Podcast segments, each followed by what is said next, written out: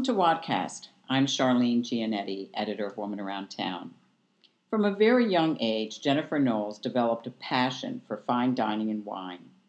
After majoring in chemistry at Syracuse University, she moved to San Francisco so she could take a course in enology at UC Davis. Her career has been on an upward trajectory ever since. She's worked with a who's who of people in the wine and restaurant industry and has passed, well, not only passed, but in one case crushed, some of the most difficult exams for a sommelier. After helping to open Requin at the Wharf on the waterfront in D.C., she was eventually named general manager and beverage director of Mirabelle, an elegant restaurant near the White House that is winning rave reviews. We're excited to talk with Jennifer about her own career and what advice she would give other women who aspire to careers in the restaurant industry. Jennifer, thank you so much for being with us here today. Oh, I greatly appreciate you having me on. Let's talk about your very first taste of wine, which uh, happened accidentally, I understand it, at a very young age. Do you remember that yes, first it did. sip?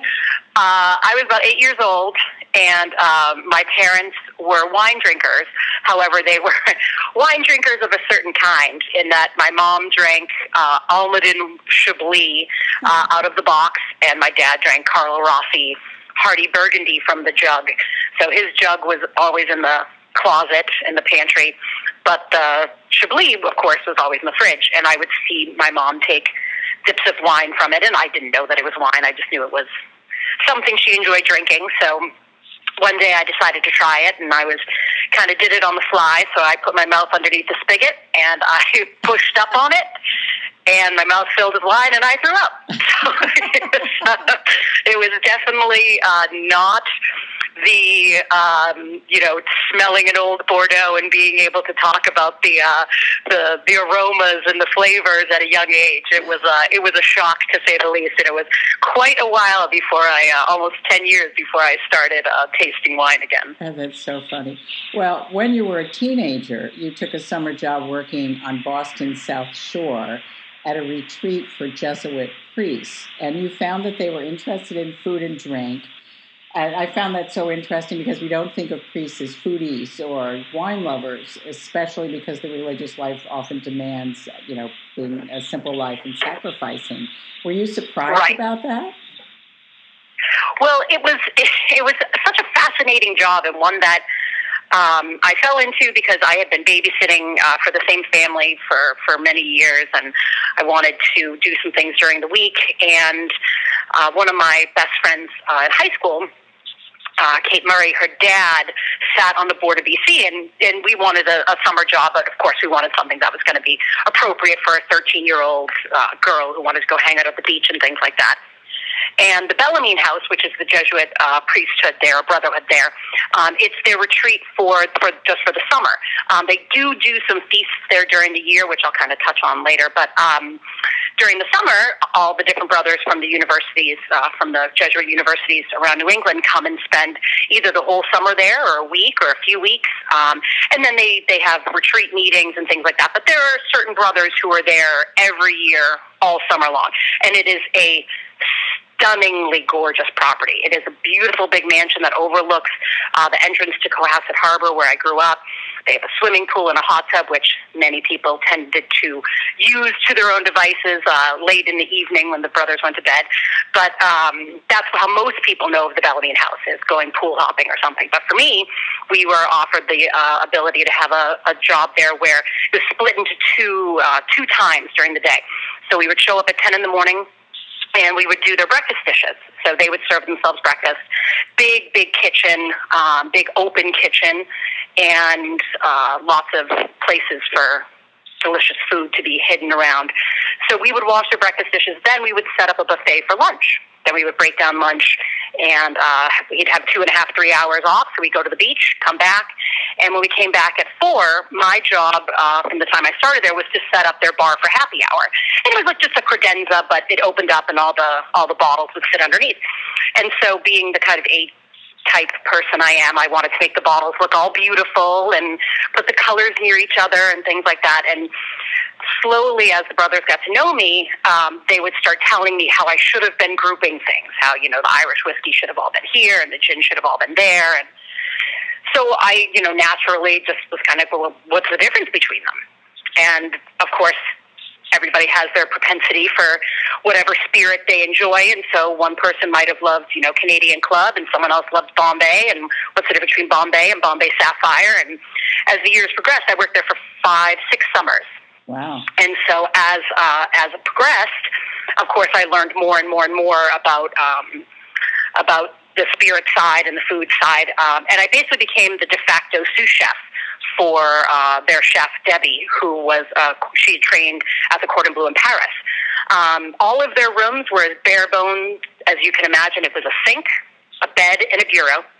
But what they really got to enjoy was the culinary and the uh, and the enophile side of uh, of life. So they were true gourmands, um, mm-hmm. And there would be different feasts throughout the summer and throughout the year. Um, and as I learned more and more at Debbie's side, I would end up coming to help prep um, and I learned how to do, you know, everything from brunoising to tournedoing root vegetables, um, sharpening knives, and every type of cooking you can imagine. But I was I was so hooked by it because it was this idea of like, well, why does this chicken taste so much different than anyone else's chicken?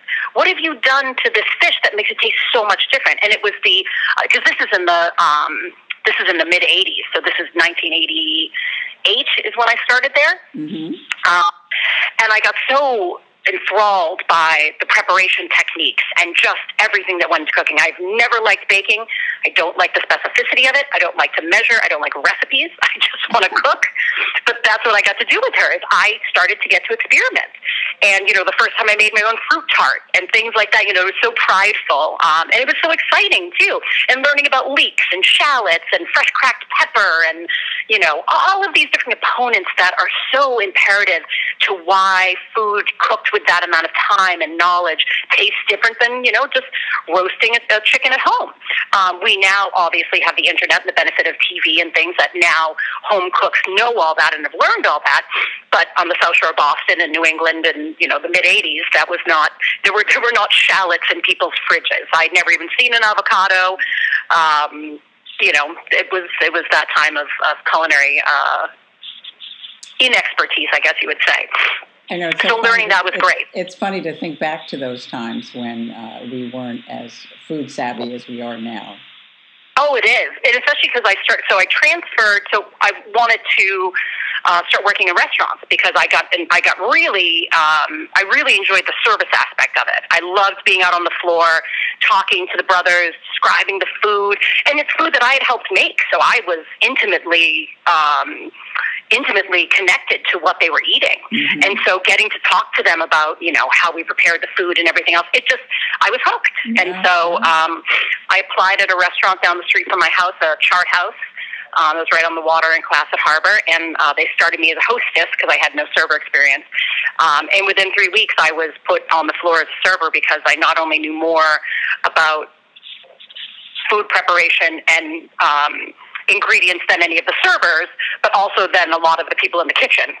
I knew I knew every liquor on the bar pretty much. I knew how to make, you know, every type of cocktail. So I, I there wasn't a lot of training necessary for me. So they uh, they moved me very quickly into a server position, and that's where it all started.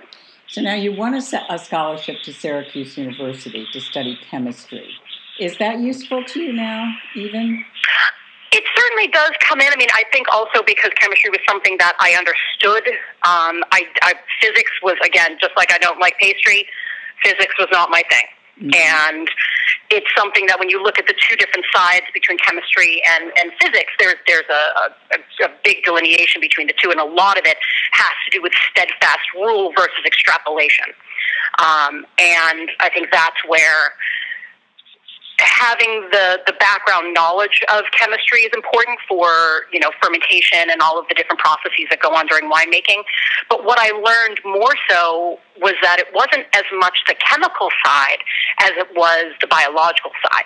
That mm-hmm. I loved biology and I really excelled in biology as well. And something about that became very clear because you know when you start learning about wine, obviously you're learning about winemaking techniques and regions and things like that. But what really gets you to sink your claws in normally, that when you speak to most people, is the fact that wine embodies so many parts of our life law, religion, geography, cartography, geology, you know, farming, agriculture. It's just it's it's it's it's in a myriad of different parts of everyday life that we kind of just stroll through that wine is is part of because again it, it's a it's it's a fruit right. and it's you know it's farming and there's a lot more people getting back to that mentality of farming than there you know than there were during the 90s and you know early 2000s but when you come down to it that's what it is and mm-hmm. so learning i don't want to say learning but i say embracing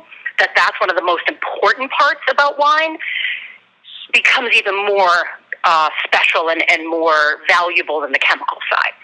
Then you decided to leave Syracuse and transfer. Can you tell us what was behind that decision?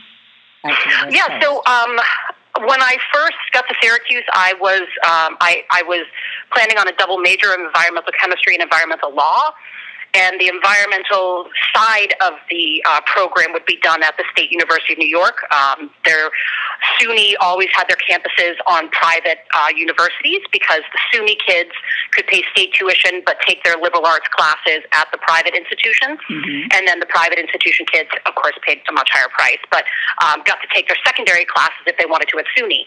And my freshman year, a new dean was hired, and unfortunately, he dissolved that relationship because, as you can imagine, it's a, a very large expenditure on the uh, on the Syracuse side, and so by the end of my sophomore year, um, what my plans had been had uh, had had also dissolved.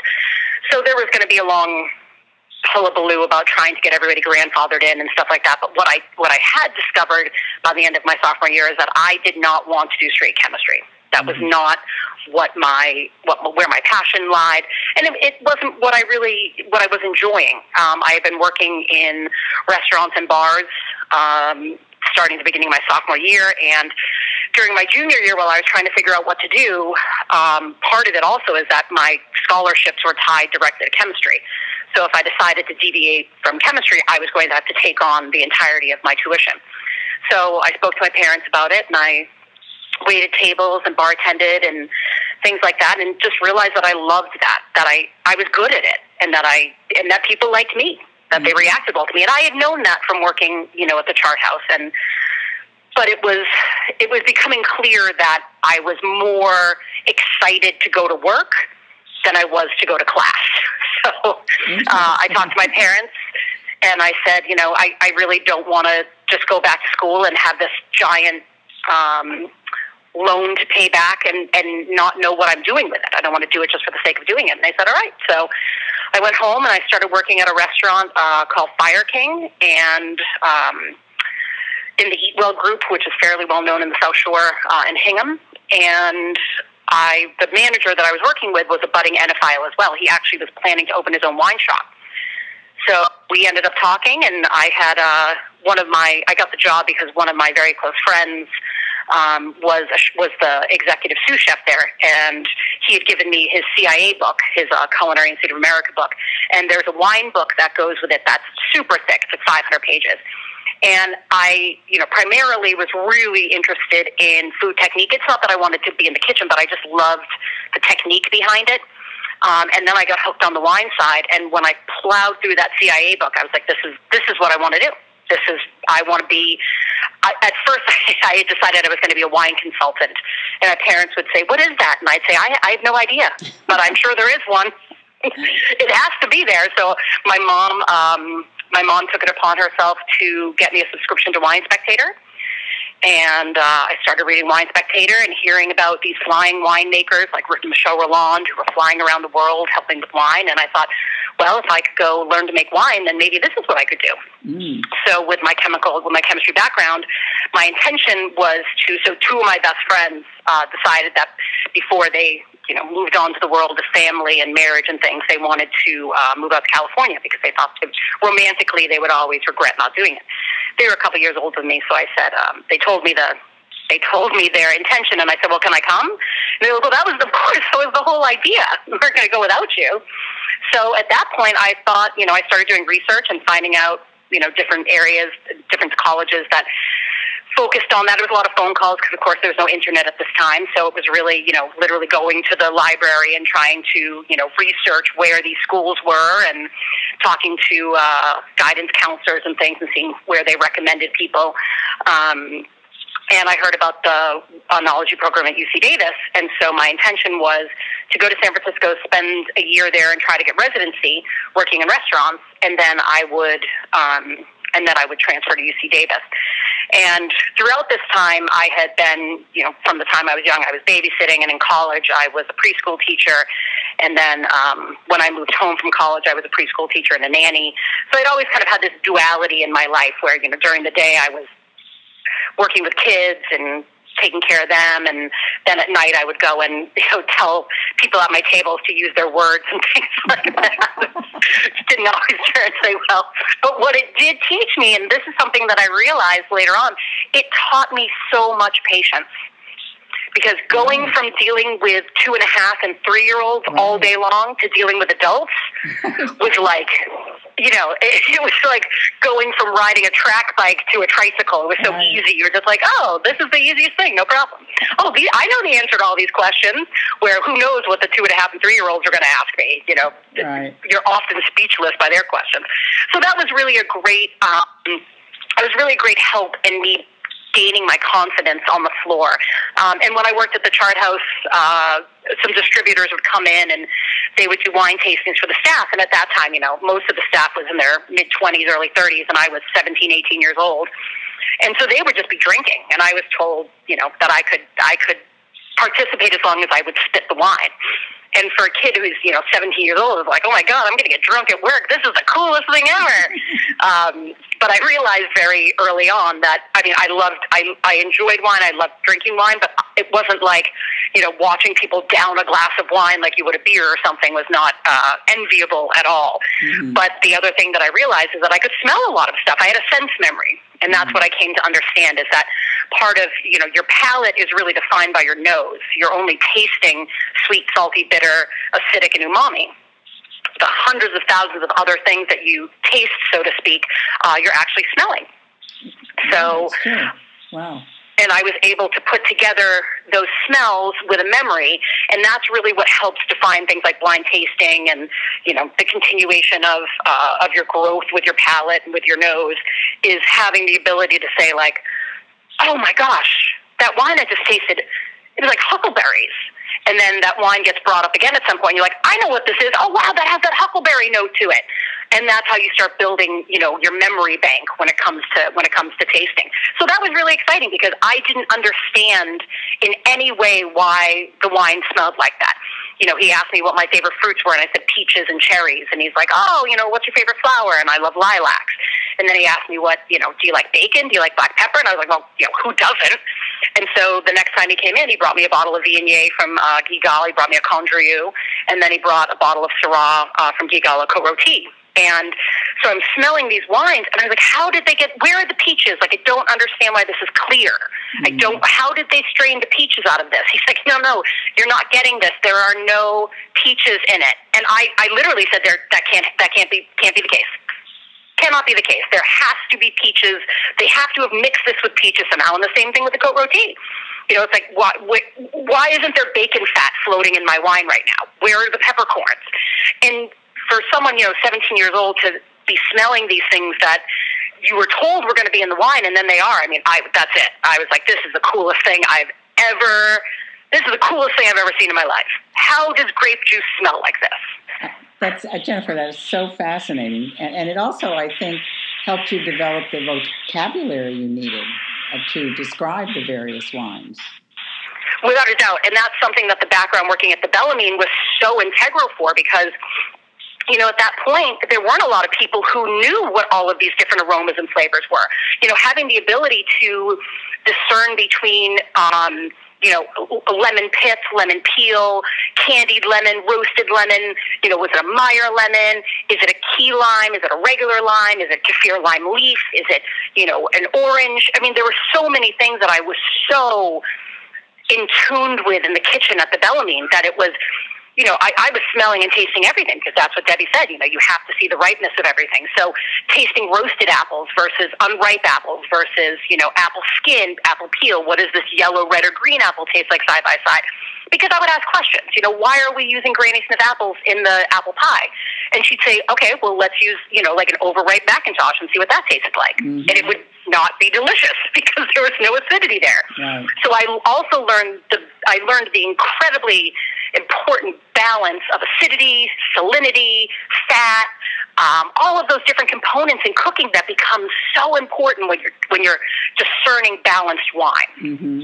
So now, t- tell me about the uh, introductory exam uh, with the court masters sommeliers because you tied you had the highest score out of 100 students what is that exam like i mean did all of this um, work and, well you know, this was at the beginning of um, really the the first leap of the court of master sommeliers, where there was uh, a new breed of, of younger server and sommelier that was looking, that was normally being mentored by a master sommelier that, of course, not only wanted to make their mentor proud, but wanted to be part of that, part of that arena and part of that experience. Mm-hmm. Um, back when I took the exam for the first time, there were only three parts.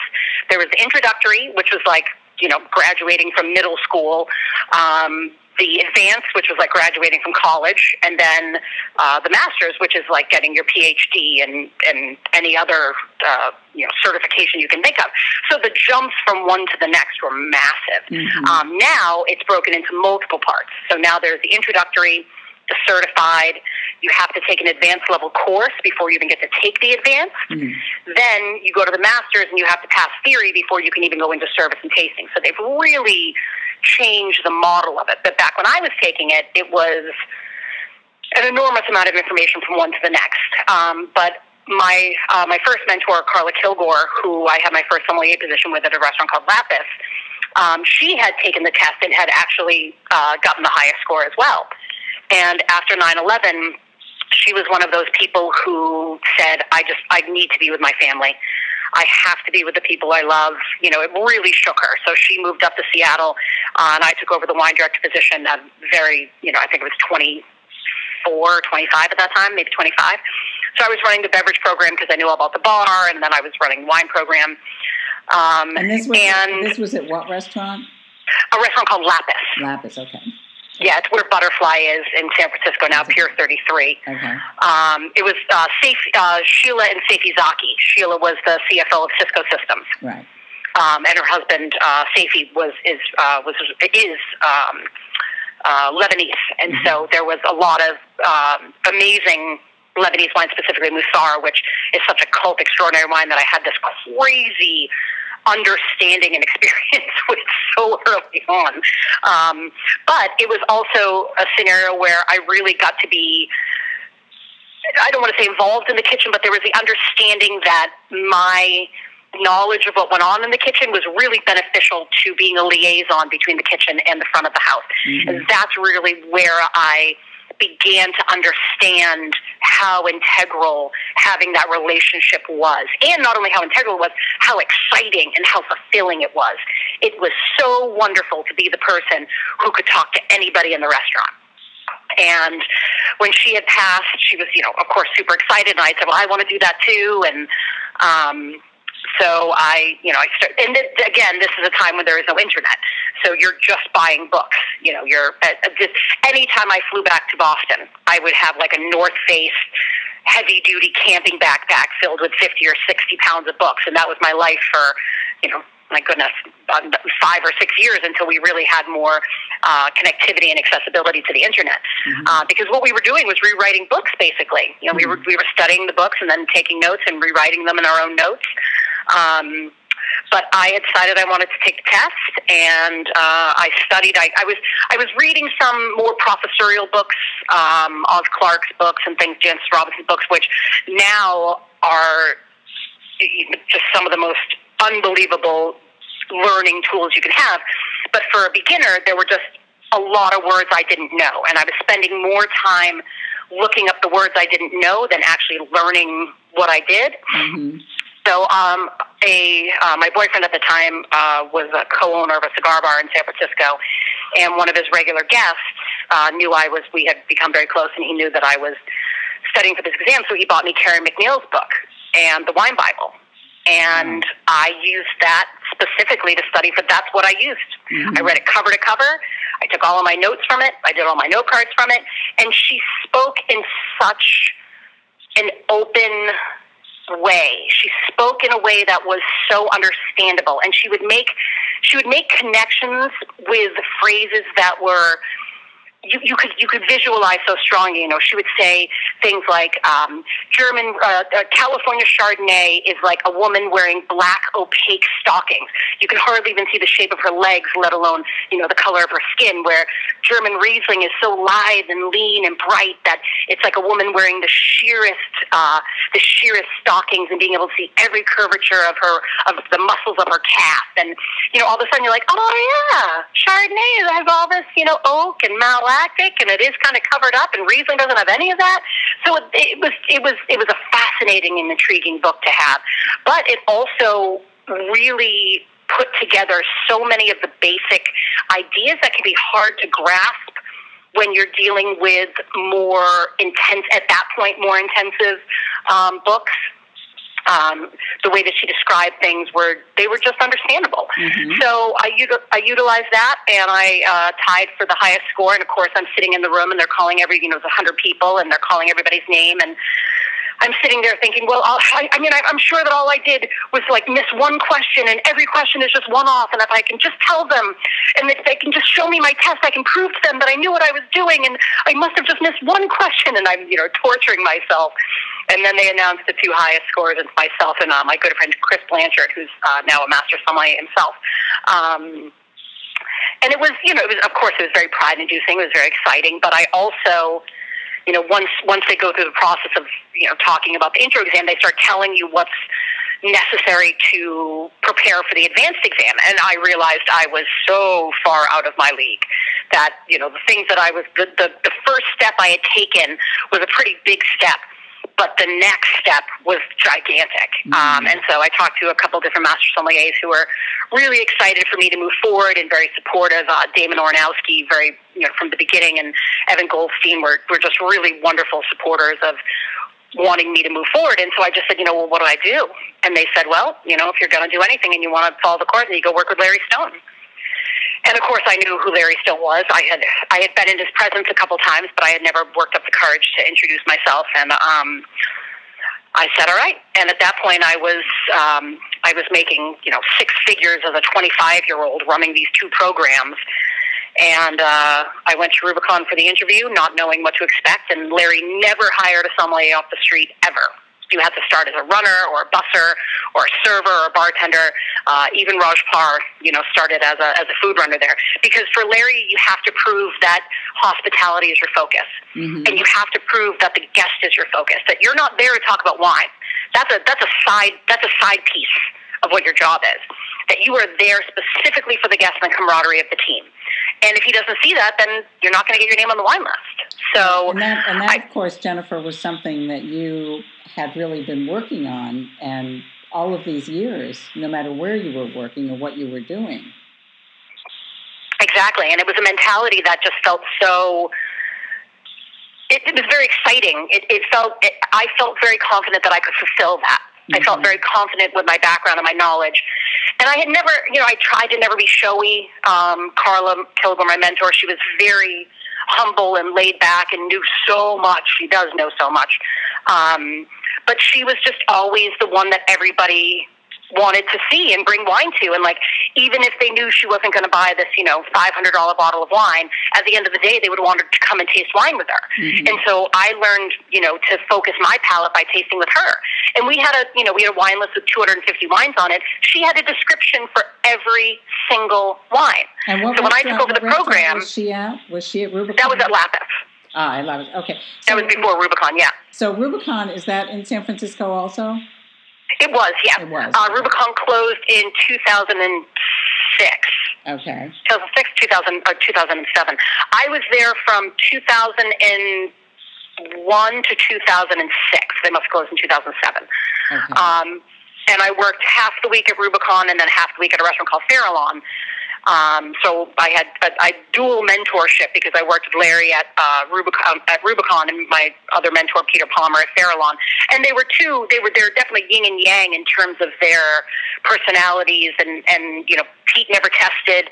He's a hiker. He's an outdoorsman. He loves you know he's just such an affable amiable, funny, extraordinary guy. Now, Larry is affable and amiable and funny as well, but he also had focused his life on, on a lot of the, not only the court, but a lot of other testings. And mm-hmm. it was something for, for him that he had become such a pillar and a beacon in the Master Sommelier community that people wouldn't you know, there were there were many people that wouldn't even ever sit for the test unless they came and did a tasting with Larry and went through a service and things like that. So um, we built a, a great camaraderie there. Um, two people that became my, my, my best friends, Tony Chow and Kyle Boatwright.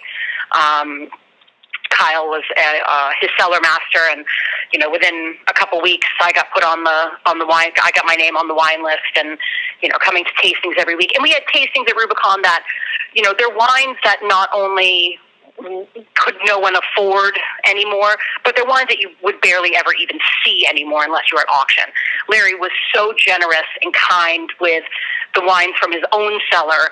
Um, and was just really dedicated to us learning as much as we possibly could about wine during our tastings so that we had time to communicate with the guests and we could truly listen to what they wanted. And, you know, one of his, one of his big things was, you know, let's say that we were tasting, you know, I don't know, uh, an off-dry Riesling from Alsace, like Weinbach, Cuvée Catherine Landy, and everybody's crazy for it. Everybody loves it. It's mm-hmm. acidic and it's amazing. There's botrytis and there's you know a little residual sugar and blah blah blah, and we'd all be geeking out about it. And what he would say, you know, towards the end is, remember, if you go on the floor tonight and sell this wine, it better not be to the person who's asking for Cakebread Chardonnay. It better not be for the person who's asking for Duckhorn Sauvignon Blanc. This is not your opportunity to show someone what you know. This is your opportunity to listen to what they want. Wow. And that became such a pillar of what we tried to do, and what I obviously what I still do every day, and what I talk to people who work with me all the time, is that we learn more from listening to the guests than we ever will from telling the guest what we know. So, and it's something that we. Jennifer, let's talk about some of your awards. Uh, you were Star Chef's New World Rising Star Sommelier. Uh, you were also named the best sommelier by the International Academy of Gastronomy and uh, the 2013 Golden Goblet Award by the Association yeah. of Women Chefs and Restaurateurs. What what do all of these awards mean to you? I mean, um, they they must put you on, you know, be further validation of uh, you know your knowledge, your expertise, and everything you've accomplished. Um, I mean, I, I like to think of it more that they are acknowledgments of the care that I have for the guests mm-hmm. and the care that I have for my staff. Um, you know, at the time when I was when I when those awards were were graciously uh, bestowed upon me, you know, my focus was strictly not strictly, but was predominantly wine, meaning that I was you know reading a ton about wine at the time and still studying and um, I mean I still study, but I was studying specifically for math, quarter master sommelier's exams and things of that ilk. So a lot of my time was taken by studying, mm-hmm. but I was still trying to focus as much energy as I could on the floor as, you know, somebody who practices and adores and loves hospitality. Um, I think the, the, the Star Chef one was probably the coolest because um, John Ragan, who uh, now works for Union Square Hospitality Group um, and had uh, relaunched 11 Madison Park with Daniel Humm before moving on. Um, he and Daniel worked together at Campton Place, and Daniel was a rising star chef, and uh, John was uh, the, the old world rising star som. But it was the first year they'd ever done the category. Um, because I was I, I was actually at restaurant Michael Mina with my my best friend Casper, who I met at Rubicon as well, who was working there, and I got a call from Larry asking if I could come over to Rubicon. It was my night off, and I said, "Yeah, I can come by." And he said, "Well, there's, you know, a woman here from Star Chefs, uh, Antoinette Bruno, and she'd like to talk to you about being a sommelier here? And I said, yeah, I'm, I'm happy to do it. And so I sat down with Antoinette and her assistant, and um, I saw the list very, very uh, briefly and very uh, shortly into the into the conversation. So it was people like John Ragan and Emily Wines, and you know, people have become master sommeliers, and you know, were were slightly older than me, but um, just pinnacles of the wine, you know, the sommelier industry in San Francisco. Um, and I just thought, you know, I'm a I'm a waitress slash sommelier at Rubicon. What you know, there's no way anybody's going to choose me. So we just sat and talked for about two hours, and at the end of it, she just was like, "That was unbelievable." You know, just thank you for taking the time, and we just had a great time. We just mm-hmm. sat and mm-hmm. talked, and I, I wasn't, I wasn't thinking about anything because there, it never occurred to me that I had a chance. So I just was me. And mm-hmm. she called the next day and said, for the first time ever, we're going to do a, a, double category that will now continue forward. And you've created it, and it's now the New World and Old World sommeliers. Wow, that, that's so pretty, that was really cool. Pretty cool. so back on the East Coast at one point, um, you were at the Inn at Little Washington, which has two Michelin stars, and now they have three. Ah, they just got their third. Oh boy, okay, and they are constantly on this uh, here in, in DC. Uh, what stands out in your mind about your time there? It was the continuation of what Larry was so adamant about, and not only adamant about, but what he practiced so truly himself. You know, the amount of time he would spend at a table speaking to a guest who wanted, who you know, who just couldn't believe that Larry Stone was talking to them about, you know, a bottle of New Zealand Sauvignon Blanc or whatever it is. It was the fact that anybody had entrance to a conversation with Larry Stone if they were interested and took the chance to say hello. Mm-hmm. Um, and with working with Patrick O'Connell was really so similar. And Patrick um, O'Connell is Patrick O'Connell is the is the owner and proprietor of the mm-hmm. Inn at Little and the chef of the Inn at Little Washington. Right. And so his his model is not only purely hospitality driven, but it is also about making sure that anybody who takes the time to drive out to the Inn at Little Washington, whether it's five minutes from their house or an hour and a half from DC, that they know that they are special regardless of how much they spend or where they came from or what they drove or anything else. That once you have walked into the doors of the inn, you are exactly where you belong. Mm-hmm. And that we will do anything in our power to ensure that you always stay connected to feeling part of the ride that is being at the inn. And there was uh, shortly after I started, I think I'd been there for a few months, I had secured a, uh, a champagne that I was getting direct imported. Um, we were the only people in the country that had it and we had some guests who had been saving. You know, this is the story that you hear so many times. You know, we've been saving for ten years, we've been saving for twenty years, we've been saving for five years. After our wedding, we decided this would be what we did for our tenth anniversary, things like that. So you had people that were celebrating monumental occasions, and often came in fairly intimidated because they didn't know what to expect. They thought that people were going to be highfalutin and kind of brusque and you know off-standish, and instead they walked into this room of warmth and smiles and kindness and happiness uh, because that wasn't that wasn't expected that was demanded that was who you were regardless what was going on that day so I had a couple who have been saving for about 15 years to come back for their anniversary, and they loved the champagne and they wanted it. They just couldn't get over the fact that it wasn't sold anywhere. And I walked into the kitchen and I went up to Patrick and I said, Chef, you know, I told him the story. I said, Is there any chance I could put a bottle in their room? And he said, Jennifer, why would you even bother asking me that question? It should have already been done.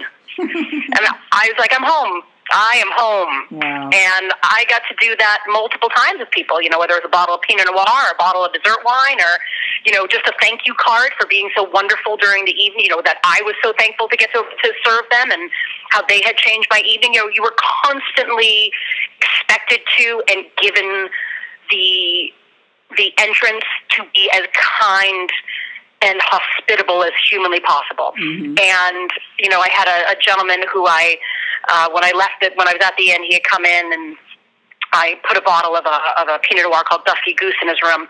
Um, they had loved it, and I got the last of the vintage. And uh, when I moved into the city from the inn, I was working at the Jefferson Hotel as the wine director. And my very first week, he walked in with his wife with that bottle of wine. Wow. And he put it down on the table and he said, I have been waiting two years to drink this bottle of wine with you. And I burst into tears. Oh, I said. Sis, it's even making me tear up now. I was like, this is everything. This is what, you know, this is it. This is what you, what you, it is, it is the absolute dream of what you can accomplish if you, if you care the way that Patrick and Larry and Peter and Carla and all the amazing people I have worked with, if you care the way that they've cared and the way that they've, you know, mentored people to care, it, it, it changes people's lives with, with no with no real with no thought at all. It's Mhm. just showing kindness when people don't expect to be shown it. So now, Jennifer, you are the uh, G- general manager and the beverage director at Mirabelle. So tell me when you interview people to work at the restaurant. Um, you've had all of these great mentors, you've had this great career up until now. What do you look for when you're interviewing people to work there? Um, you know, I look for kindness. I I I don't. You know, obviously, a great resume is a, a great start.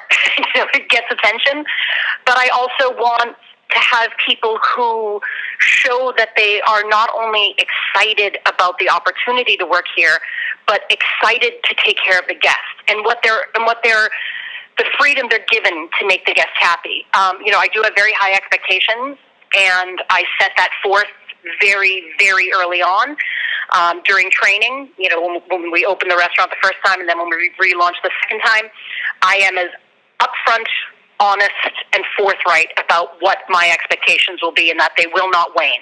Mm-hmm. That we are here for the guest. We are here to support each other. We are here to be a team, front of the house and back of the house, and that we are here to show the same kindness and hospitality to each other as we are to our guests, and that that takes an enormous amount of confidence.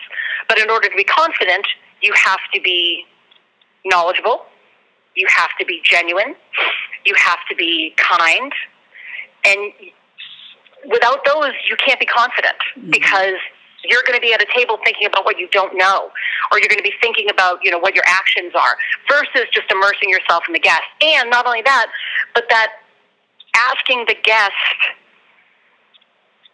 how they feel can sometimes be an umbrage, and that's that's what Patrick really kind of taught us more than anything is that you have these people who have traveled all this way to come to the inn, and the first thing you do is bombard them with a question like, "How are you?" Mm-hmm. And you have no idea. They could have caught, could have gotten caught in traffic.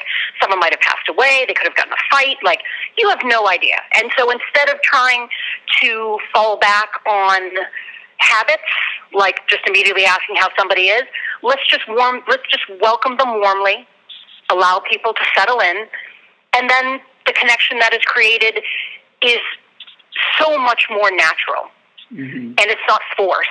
You're not forcing somebody to tell you how they are, and they don't have to then be forced to ask you. Um, you know, we welcome the guests warmly, and we never assume. And that's something that I think has become integral in my style of service that I that I uh, that I teach. Is that it's as simple as something like iced tea. Um, I call it the iced tea test, which is you know somebody orders iced tea, and you say, "Would you like a lemon?" Some people don't want lemon. Mm-hmm. You ask if you would like simple syrup or sweetener. Then you bring them the simple syrup or the sweetener. You ask if they'd like a straw because some people don't want straws even if they're paper. Mm-hmm. So we, when we first opened, there was a gentleman who I had known from the inn and who had then followed me to the Jefferson and come back. And the very first lunch he came in, he was asked those questions, and he called me over and with the most like excited, booming voice said, "No one has ever asked me if I want a lemon," because he hates lemon. Lemons. Yeah. And so every time he orders iced tea, he says, I don't want lemon. And he said 75% of the time they still bring him lemon because it is an automatic response to iced tea. Right. Right. He doesn't take any sweetener, but yet they bring a sugar caddy and simple syrup and all this other stuff. He said, I just want tea in a glass. So, And he was- how did how did you go about bringing together the uh, wine list for Mirabelle? What what do you focus on? Country, price, vintage? How does that work? Well, right now we focus on French varieties. So Mhm. originally when we opened, we focused on American and French varieties. I'm sorry, uh, uh, United States and France. Mm-hmm. um, but French varieties. Uh, now with the relaunch, we're we're doing the same, but uh, expanding it globally. So we're slowly moving into uh, some other um, some other countries. Um, Chile, uh, I'm really excited about a lot of the, the wines from Chile right now, especially the old vine Carignans uh, from the Maule Valley and the Central Valley. Um, but a lot of the other old bush train vines, all the you know Carmenères and old, old, old Malbec. People don't all, all you know people rarely think of Malbec in Chile. It's always an Argentinian thing, but there's some very, very old Malbec vines there. Um, I, I, put, I take it all into account, but what I take into account more than anything is um, you know what are the guests going to like of course, I don't want to put wines on the list that clash with the food, but when you're thinking about wines by the bottle, there are plenty of people that want to have a big Cabernet with halibut.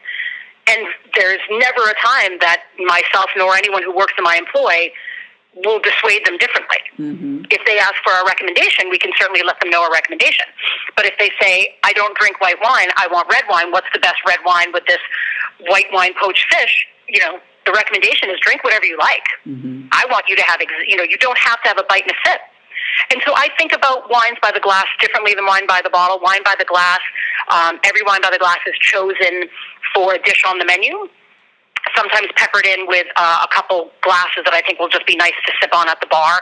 But they're always wines that across the board will match with dishes and, and in varied prices. Mm-hmm. So, you know, having two different Bordeaux, I have uh, a I well, three different Bordeaux right now. I have a, a, a Cabernet Merlot blend uh, from the Côte de Bourg. That's uh, $13 a glass, $12 a glass from Chateau Robert.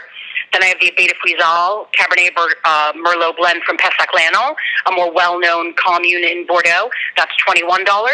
Um, and then we have uh, a high-end wine, um, the uh, Chateau Cruzel Lalande Pomerol, 100% Merlot 2009, so some, some time to it, and that's $35. So looking to really offer people the opportunity to drink wines that they that I find that people tend towards in this market without having to say, you know, if you want to have that wine, you're going to have to pay this amount of money, mm-hmm. which unfortunately is what you see in a lot of markets. Oh, you want to have New Zealand Sauvignon Blanc? Fine. I'm going to charge 20 bucks a glass for it. That's what you're going to do. And I just don't, you know, I, I don't, I don't subscribe to that. You know, when I got to the inn, there that was the situation. You know, there was a New Zealand Sauvignon Blanc that was twenty five dollars a glass, and an Australian Shiraz that was twenty five dollars a glass because that's what people were asking for more often than any other variety. And so there's this, this mentality of, well, if they're going to want it, then we're going to charge for it. And when I got there, I said, you know, there's plenty of people who are coming in telling you how long they've been saving. Their idea of a New Zealand Sauvignon Blanc is a bottle of Oyster Bay that costs $11 at the store. If they just order a glass of Sauvignon Blanc and they have two glasses and you've never told them, A, how much it costs, or B, what it is, all your it's it's swindling and it's it, it, it is the antithesis of what I look for in my service. Mm-hmm. So you know I took those off and put on a Syrah that was you know a third of the price that drank like an Australian Shiraz. I put on uh, an Italian white wine, a Greco di Tufo, that had a lot of the similar flavors to the Sauvignon Blanc. But if somebody asked for a glass of Sauvignon Blanc, instead of just bringing it, there had to be a conversation. And that conversation was actually, we don't have Sauvignon Blanc, but what we do have is a wine that tastes so similar. It's called Greco di Tufo. It's from Benito Ferrara. You know, it's from this uh, limestone soil. And now you've engaged the guest. It isn't just a you know a question and and a delivery. Now there's a conversation about the wines that people are asking the most about. And do you find that people are uh, you know eager for those conversations? Because I know so many people get intimidated when they're faced with a wine list or even to order a glass of wine. I, I think that there are, you know, when I came into the city, um, I, I really never put Sauvignon Blancs on my list for that reason. But for people going out to the Inn at Little Washington, like they're looking for that experience and that engagement. Now, some people might not be, but given the opportunity, you know, you've already shown how excited and, you know, it's already an adventure. Mm-hmm. So why not continue the adventure? Being in the city, um, I do have a Sauvignon Blanc on the list. It's not a Sancerre, so they're from you know a French Sauvignon Blanc. Most people just say I have a glass of Sancerre. So although we have Sauvignon Blanc, it's from Manitou Salon, which is across the river from Sancerre. Um, it still engages a conversation, but if somebody's just sitting at the bar and says, "I'd love a glass of Sauvignon Blanc," we, we have that availability. Mm-hmm. Um, but I think what can also intimidate people is not only the knowledge, but the price of things. And so I'm also always super adamant about making sure that somebody sees the price of whatever is they're having. You know, there's a lot of times that somebody will say, "Well, I'll just take a mid-range wine." Well, a mid-range wine for our restaurant is a thousand dollars. So, you know, we almost, I'd say, 90% of our list is, you know, under, well, I'd say 80% of the list is under $250. However, the median price, when you're looking at it, can be pretty high. Let's say it's even 200. dollars mm-hmm. And $200 is not a median price for most people. It would maybe be 80 or 90, maybe even 50. So instead of assuming that we know what they mean, my mentality is you always take the next step to ensure the guest knows you care about them. So, Jennifer, the last uh, few minutes here, what I wanted to ask you about goes to the heart of the environment in restaurants. Um, you know, there's there have been so many headlines about uh, sexual harassment uh, in the restaurant industry, and then this week, the Wall Street Journal published a story. I don't know if you saw it, "The Dark Side of the I did, yeah, world, I saw it yesterday. Uh, which you know was was you know very upsetting, I thought. So, uh, how do you make sure that, you know, as general manager, how do you make sure that the environment in the restaurant uh, is a safe one? And how also do you make sure uh, that the people who are working for you, uh, you know, manage, manage their, their careers and take time for self care so that they aren't being stressed out uh, by by whatever uh, their job entails? Well, we try very hard to be sure that every person has a work-life balance. Uh, that and that comes from our owner, Hakan Ilhan. That comes from the top down. Um, you know, there are many situations where a general manager or assistant general manager, it might be, you know, like they talked about in the in the Wall Street Journal article, the amount of time you spend at work becomes a badge of honor. Well, I've been there for 70 hours this week. I worked, you know, 60 days in a row. I, I've been there. You know, mm-hmm. I when I opened for Quinn, I worked 65 days straight, and it, it was something I had to do to give my staff time off. Mm-hmm. I decided to take that on the chin. Um, you know, luckily I, I have that endurance and I have that fortitude. Now, mentally, it wears on you, and it wears on you terribly. Um, I know by the time I had days off, I, I was almost incapable of rational thought. I was just, I had never had the chance to shut down. I had never had the chance to really recoup from the day before. Mentally, I didn't have the time to really put all of the, the things in place that needed to be done to have clarity. And of course, it affected how I was on the floor. It affected my temper. It affected my fuse. It attempted my. Uh, uh, it, it affected, you know, my ability to have patience with the staff and with the guests.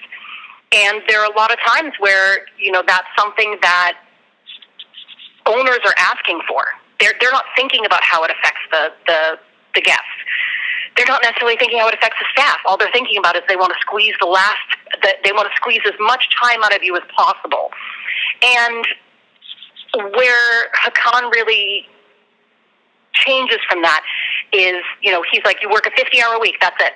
And if you can't get your job done in 50 hours, then you need to think about what you need to change to get it done. I don't, you know, as soon as one of my managers hits 10 hours, I immediately say to them, go home.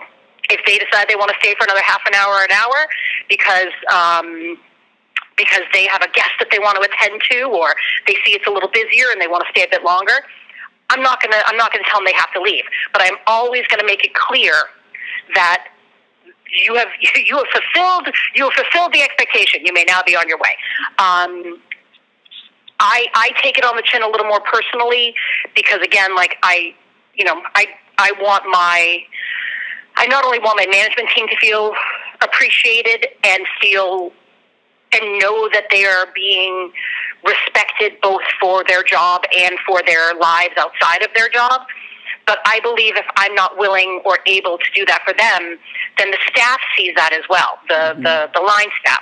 And with our servers and with our, you know, people in the kitchen, I, from the beginning, from the first day somebody walks in, not only is it made very clear that sexual harassment, harassment of any kind will never be tolerated, and I have had situations where, you know, someone has been accused of sexual harassment. It's been corroborated by somebody else. No matter how many times they say, I didn't do it, I didn't do it, I, am sorry, I, I can't have that environment here.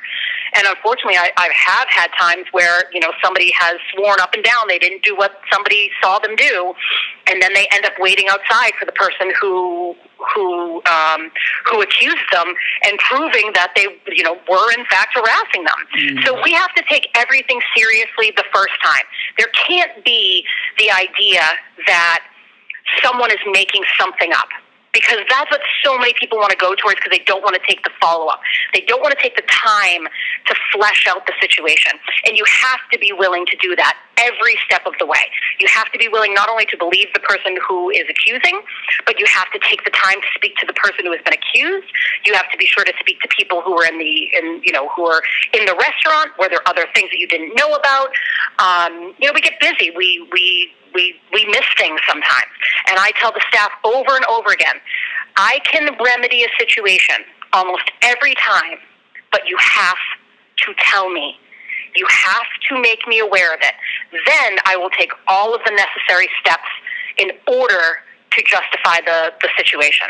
Um, I try to be sure that if there are signs that somebody is overworked or exhausted, you know, for a living, we have to focus on feelings. And very often, people who work in restaurants, especially people who work in the front of the house, are, are empaths. They absorb people's feelings and their emotions. Mm-hmm. And if they get yelled at by one person, they're going to turn around and yell at somebody else. Right. And so I try to make it clear that the conversations we have are respectful. I sometimes lose my temper. I sometimes, you know, raise my voice. But if that happens, I always go back to that person and say, I'm sorry. That was not the way to, to talk about that. That was not the fashion in which I should have spoken to you. That was a circumstance. That was not personal. But again, it should not have happened. And I am very well known for doing that. But with my staff, I also want them to know that, you know, I come from, from being a server. I'm not a manager. I'm a fancy waitress. That's all I am. I'm a waitress in a suit. I do every single thing that the staff does and I have to prove to them that I'm willing to do anything. I'll take a station. Of course, I'm, you know, running food and bussing tables and making drinks and pouring wine and everything else. But what I think becomes the most important part about being a general manager is you have to be the example that you hope people aspire to be. And I was very lucky when we reopened Mirabelle because I did not have to put out an ad for one person in the front of the house. Mm-hmm. Either people came back, they stayed, or they followed from other restaurants. We have you know, people come. We just have a bartender that we hired, and she said one of the reasons she wanted to work here is because she wanted to work for me. She wanted to get to see what it was like. Mm-hmm. Um, and our lead bartender, Zach Faden, when people ask him how it is to work with me, he always says the same thing: you're either going to get better or you're going to leave. That's it. She does not. She does not wane on her expectations. But I will do anything I can to help somebody get there. And in turn, I expect everyone on my team and that are my teammates to do the same thing for the person next to them. But Jennifer, this has been such an education and such an enjoyable uh, discussion. I've dined at Mirabelle a number of times. It is a beautiful restaurant. Uh, I encourage everyone uh, to make their reservations, especially over the holidays, where I understand you have some special uh, menus going uh, for the holidays. Yes, we're open for Thanksgiving. Uh, Thanksgiving, we are open from 11 until 5, mm-hmm. and then uh, we are open for Christmas Eve, and then, of course, New Year's Eve. That sounds wonderful. So, thank you again for uh, joining me. Uh, again, I'm Charlene Giannetti, editor of Woman Around Town, and we have been speaking with Jennifer Knowles who is the general manager and beverage director for Mirabelle Restaurant here in Washington, D.C. Charlene, thank you so very, very much for having me. Thank you, and I, I will see you on my next visit to your restaurant. Good. I greatly look forward to it. Okay. Bye bye now. Thank you. Bye bye.